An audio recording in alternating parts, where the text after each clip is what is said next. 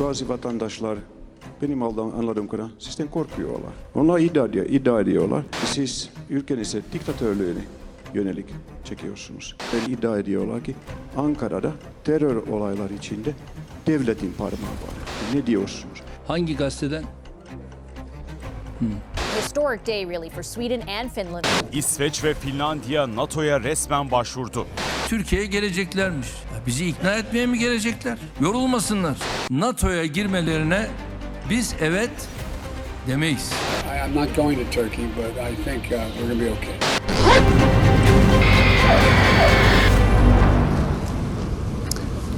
NATO üyesi olduğu takdirde Rusya ile en uzun sınıra sahip olacak olan ülke Finlandiya'dayım.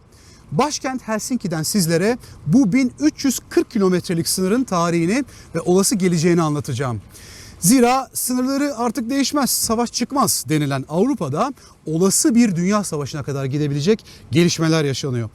Ve bu nedenle artık bu ülkenin sınırı herkesi ilgilendiriyor. Zira Rusya'nın en önemli nükleer füze siloları bombardıman uçakları ve askeri tesisleri ülkenin en kuzeybatısında Finlandiya sınırında Kola Yarımadası'nda yer alan Murmansk bölgesinde konuştu. Bu silahların aktive edilmesi ve kullanılabilmesi için de Moskova ile olan fiziksel iletişim bağlantıları Finlandiya sınırı boyunca güneye doğru 700 kilometrelik bir koridorda uzanıyor. Bu koridor üzerinde hepi topu bir adet geniş otoban ve bir adet demiryolu hattı var. Bu son derece uzun ve engelsiz arazide sınırın herhangi bir noktasından girip Moskova için hayati olan bu bağlantıyı veya bu askeri üsler ve havaalanları arasındaki altyapıyı sabote etmek mümkün.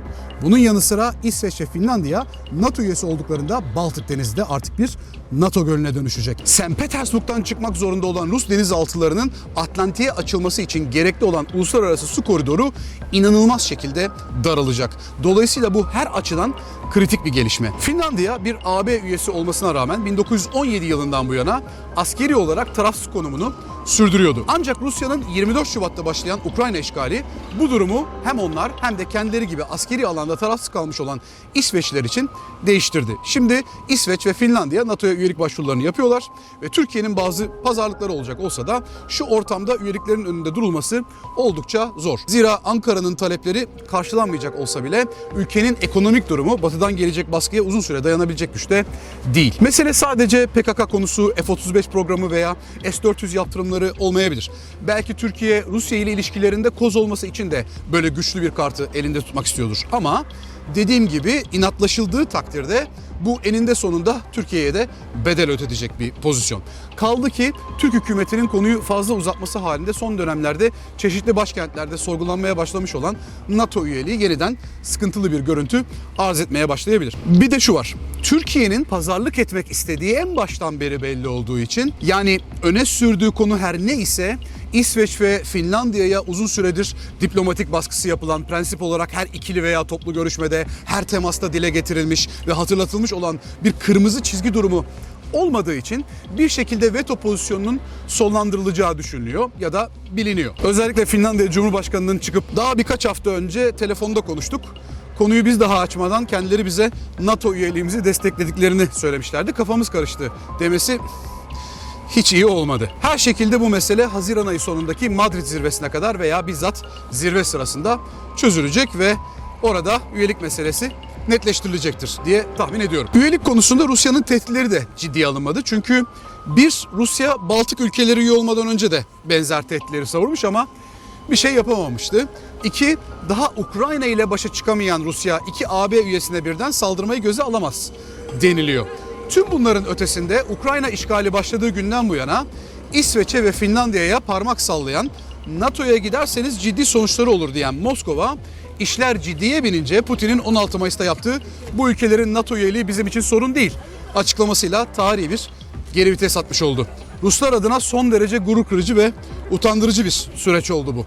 Putin NATO üyeliklerini durduramayacağını anlamış olsa da imajı korumak adına yine de bir tehdit savurdu ve dedi ki üyeliğe laf etmeyeceğiz ama NATO buraya asker ve ekipman gönderirse cevabını veririz. Cevap vermekten kasıt saldırırız mı? Biz de Finlandiya sınırına teçhizat yağarız mı? Yani yine ne anlama geldiği tam belli olmayan ve muhtemelen iç siyasette algıları yönetmek adına yapılmış bir uyarı. NATO üyesi olduktan sonra kendi hükümran sahalarındaki askeri manevralar nedeniyle Rusya bu ülkelere saldırıp tüm NATO'yu karşısına alabilir mi şu saatten sonra? Hiç sanmıyorum. Bunlar bir kenara. Nasıl oldu da bu kadar uzun bir sınıra sahip olan Rusya ve Finlandiya şimdiye kadar sorun yaşamadı? Öncelikle şunu söyleyeyim. Sorun yaşamamış olduklarını ileri sürmek kronoloji nereden başlattığımıza bağlı. Yoksa Ukrayna'da bugün olanlar Rusya Finlandiya arasında geçmişte yaşananların adeta bir tekerrürü. Bu videoda size Rusya Finlandiya'ya saldırabilir mi? Şimdiye kadar Finlandiya kendini nasıl korudu ve aslında NATO üyesi olmalarına gerek bile var mı? Tüm bunları hızlıca izah edeceğim. İkinci Dünya Savaşı sırasında Sovyetlerle çarpıştılar. 1939'da Joseph Stalin bugünün St. Petersburg'u o günün Leningrad'ı olan stratejik şehre olası bir Nazi saldırısı karşısında tampon bölge olması için Finlandiya'dan güney sınırını 16 kilometre geri çekmesini, Fin Körfezi'ndeki bazı adalarda Rus donanması üslerinin bulunmasını ve Hanko Yarımadası'nın kendilerine verilmesini talep etti. Stalin Finlandiya'nın en kıymetli bölgesinden toplamda 1700 kilometre karelik bir toprak istiyordu yani. Finler buna gayet anlaşılabilir nedenlerle hayır dedi ama tatsızlık çıkmasın diye de dediler ki biz size sınırın daha kuzeyinde ortada bir bölgeden 3500 kilometre kare yer verelim. Ama olmadı. Sovyetler savaş bile ilan etmeden 500 bin Kızıl Ordu askeriyle bu bağımsız ve demokratik ülkeyi işgal etti. Finler 3 ay süren kış savaşında Sovyet ordusuna direndi. Yaklaşık 1 milyon Sovyet askeri farklı noktalardan saldırmıştı üstelik. Buna rağmen ilerleme sağlayamadılar. Bu işgalin sonunda Finlandiya bağımsızlığını korudu ama sadece güneyde değil ülkenin ortasından ve kuzeyinden de toprak parçaları vermek zorunda kaldı. Ve bu şekilde yüz ölçümünün %11'ini kaybetti. Daha sonra 1941'de Finlandiya Almanya ile birlikte taarruza geçti ve Rusya'dan epey toprak bile aldılar. 3 yıl süren bu ikinci savaş sonrası işler Almanya için ters gidince ateşkes ilan etmek zorunda kaldılar. Kazandıkları toprakları geri verip bir de üstüne kalan topraklarından %10'u daha kaybettiler. Yani bir anlamda Almanya kaybedince onlar da kaybetmiş sayıldı. İş bununla da bitmedi. Nazilerden arınma yani denazifikasyon amacıyla komşu Norveç'teki Alman askerleriyle de çatışmaya girdiler. Diyeceksiniz ki Ruslar nasıl böyle sınırını değiştir, adanı ver gibi emrivakilerde bulunma rahatlığını gösteriyorlardı. Neden? Hep aynı neden. Çünkü tıpkı Ukrayna gibi Finlandiya'yı da esas olarak kendilerine ait kendilerinin bir parçası olarak görüyorlardı. Rus İmparatorluğu ta 1809 yılında Finlandiya'yı savaşla İsveç'ten almış ve Finlere geniş bir özellik tanımıştı. Rus perspektifine göre 20. yüzyıl başında bağımsızlık talep eden ve Rusların cebelleştiği iç sorunları fırsat bilip bu bağımsızlığı ilan eden Finler vefasızlık ettiler. Peki sahi Finler bu bağımsızlık rüyasına vefasızlıktan mı kapılmışlardı? Hayır. Bağımsızlık istediler çünkü Rus Çarı 2. Nikolay Finlandiya'nın Ruslaştırılmasına karar vermişti. Ruslaştırma Rus tarihinde karşılaşılmayan bir durum değil. Finlandiya tek örnek değil. Stalin de 1932-1933 yıllarında Holodomor soykırımı ile Ukrayna'da Ruslaştırma politikası izledi. Günümüzde Ukrayna topraklarında bu kadar çok Rus kökenli insan olmasının temel nedeni Holodomor olayı. İşte Finlandiya coğrafyasındaki siyasi, kültürel tüm özelliği sona erdirmek için de bir politika hayata geçirildi. Fince'de Sortovodet denilen ve 1899'da başlayıp 18 yıl süren bu baskı yılları Fin direniş hareketinin ortaya çıkmasına neden oldu. Bağımsızlık taraftarı Finlerin ekseriyeti sağ görüşlüydü ve finansal olarak Almanya tarafından destekleniyorlardı. Bunun karşısında Ruslar da solcu Finlere destek verdiler ve Birinci Dünya Savaşı'ndan hemen sonra bağımsızlık alan Finlandiya'da bu nedenle iç savaş çıktı. Bu iç mücadeleyi sağcılar kazandı ve sonuçta bağımsız demokratik bir cumhuriyet oldular. İç savaş sonrası Alman krallığına bağlı mutlak bir monarşi olmayı da tartışmadılar değil hani. Ama işte belki daha baştan Ruslar hiç baskı yapmamış olsa bugün Finlandiya muhtemelen hala Rus topraklarında olacaktı. Ruslar böyle sürekli fazla paranoya nedeniyle İngilizce'de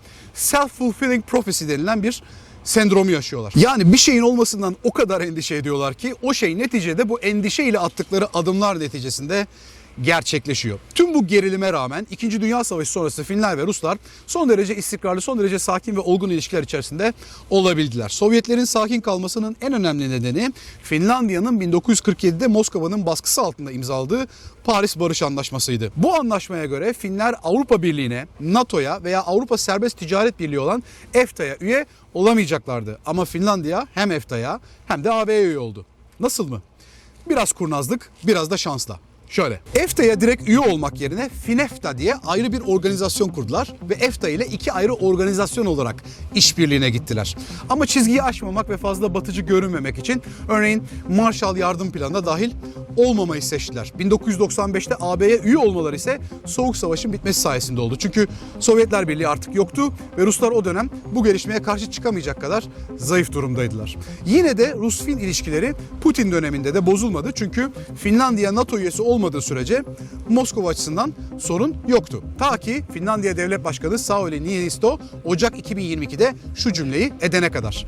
Finlandiya'nın manevra ve seçim özgürlüğü eğer biz kendimiz öyle istersek olası askeri müttefikleri ve NATO üyeliğine başvuruyu da kapsar. Bu Finlere kalmıştır. Peki Finler ne düşünüyordu bu konuda? Yapılan 4 anket sonucu çok çarpıcı. 2014'te Kırım ilhak edildikten sonra yapılan anketlerde NATO üyeliği isteyenlerin oranı sadece %18-21 arasındaydı. Ukrayna'nın işgalinden bir ay önce Ocak 2022'de bu oran %28'e çıktı. Ukrayna'nın işgalinden bir ay sonra ise Mart 2022'de oran %53'ü gördü. Son kamuoyu yoklamalarına göre bu oran artık %68-76 arasında değişiyor. Sadece çok küçük bir yüzdelik kesim üyeliğe net olarak karşı. İsveçlilerin anketlerindeki grafikler de farklı değil elbette. Türkiye'nin açıklamaları sonrası ne hissettiler acaba? Gelin Finlerin kendilerine soralım. Uh, I think it will be safer with NATO. We're a small country. Basically, I just hope that you guys will accept us. they have their own domestic politics going on and it's not about Finland, it's not about Sweden, it's really about them. It is actually a problem uh, for, for Turkey. And Turkey wants to blackmail the other countries, the United States, for instance, to get for some, some benefits.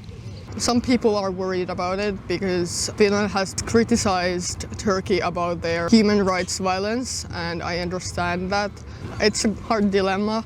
I think it's unfair because Finland is a good country and we are doing like the best to support other other countries.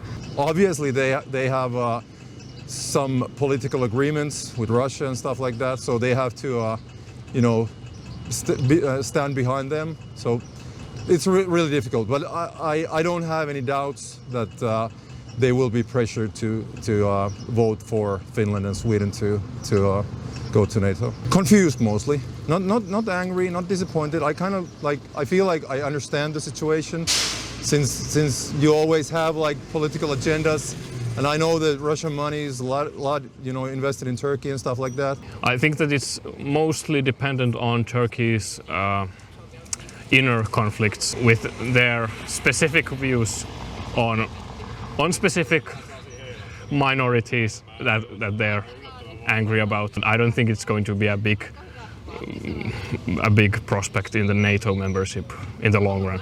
Oh, definitely being selfish because it's they're kind of misusing the position as NATO, as a NATO membership. Like it's it doesn't have anything to do with them, them being there, and it does raise the question of why they even are NATO members if they're going to be so they are so pro Russia. it kind of feels like they're uh, like extorting this they shouldn't really have anything objecting to us joining but they they have their own agenda of uh, getting these concessions from the global um community and i think that's a bit selfish Şimdi burada durup NATO üyeliğinin ne kadar gerekli olduğunu sorgulamak lazım. Çünkü Finlandiya tıpkı EFTA üyesi olmadan EFTA'da olması gibi resmen NATO üyesi olmadan da NATO'da.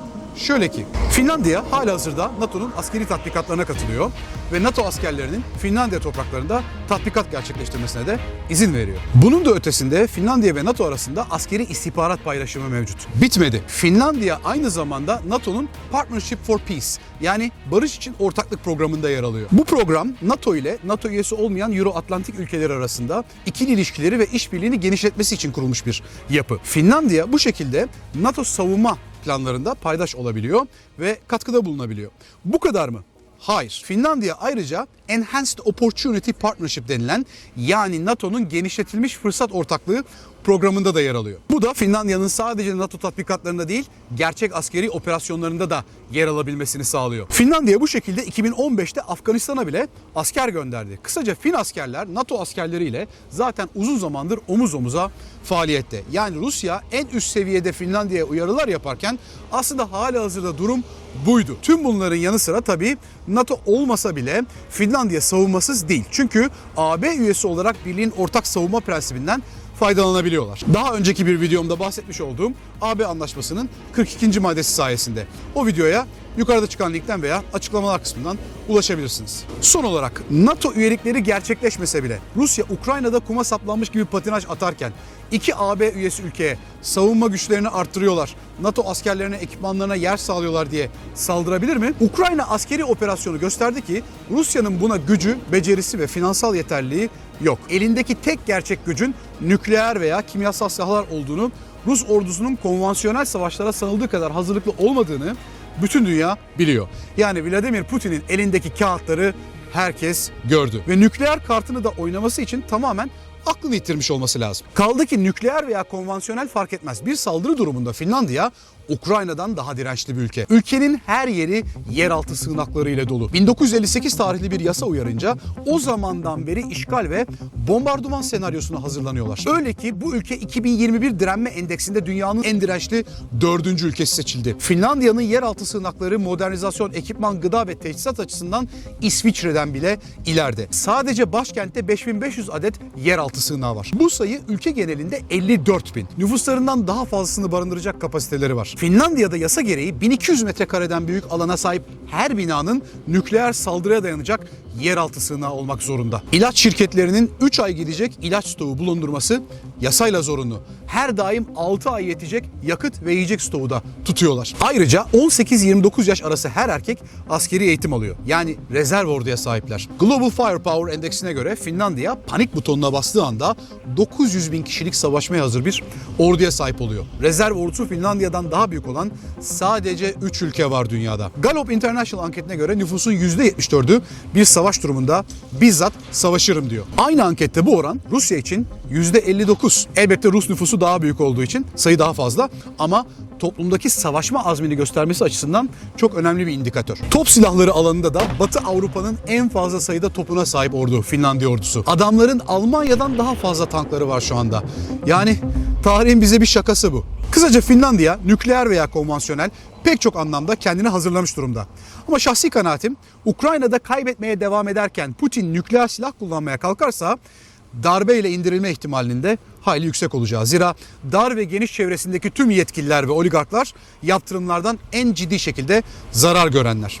Tüm bunlar bir kenara Rusya'nın endişeleri nedeniyle attığı adımlar bir kez daha o endişelerin gerçekleşmesinin bizatihi nedeni oluyor. Finlandiya ve İsveç gibi tarafsızlıklarını uzun süre korumuş olan ülkeler artık Rusya'ya hiçbir güven duymuyorlar ve NATO üyesi oluyorlar. Rusya NATO'yu soğuk savaştan bu yana hiç olmadığı kadar meşru, gerekli ve haklı hale getirdi. Tüm bu gelişmelerin nelere yol açacağını önümüzdeki günlerde izleyip göreceğiz elbette.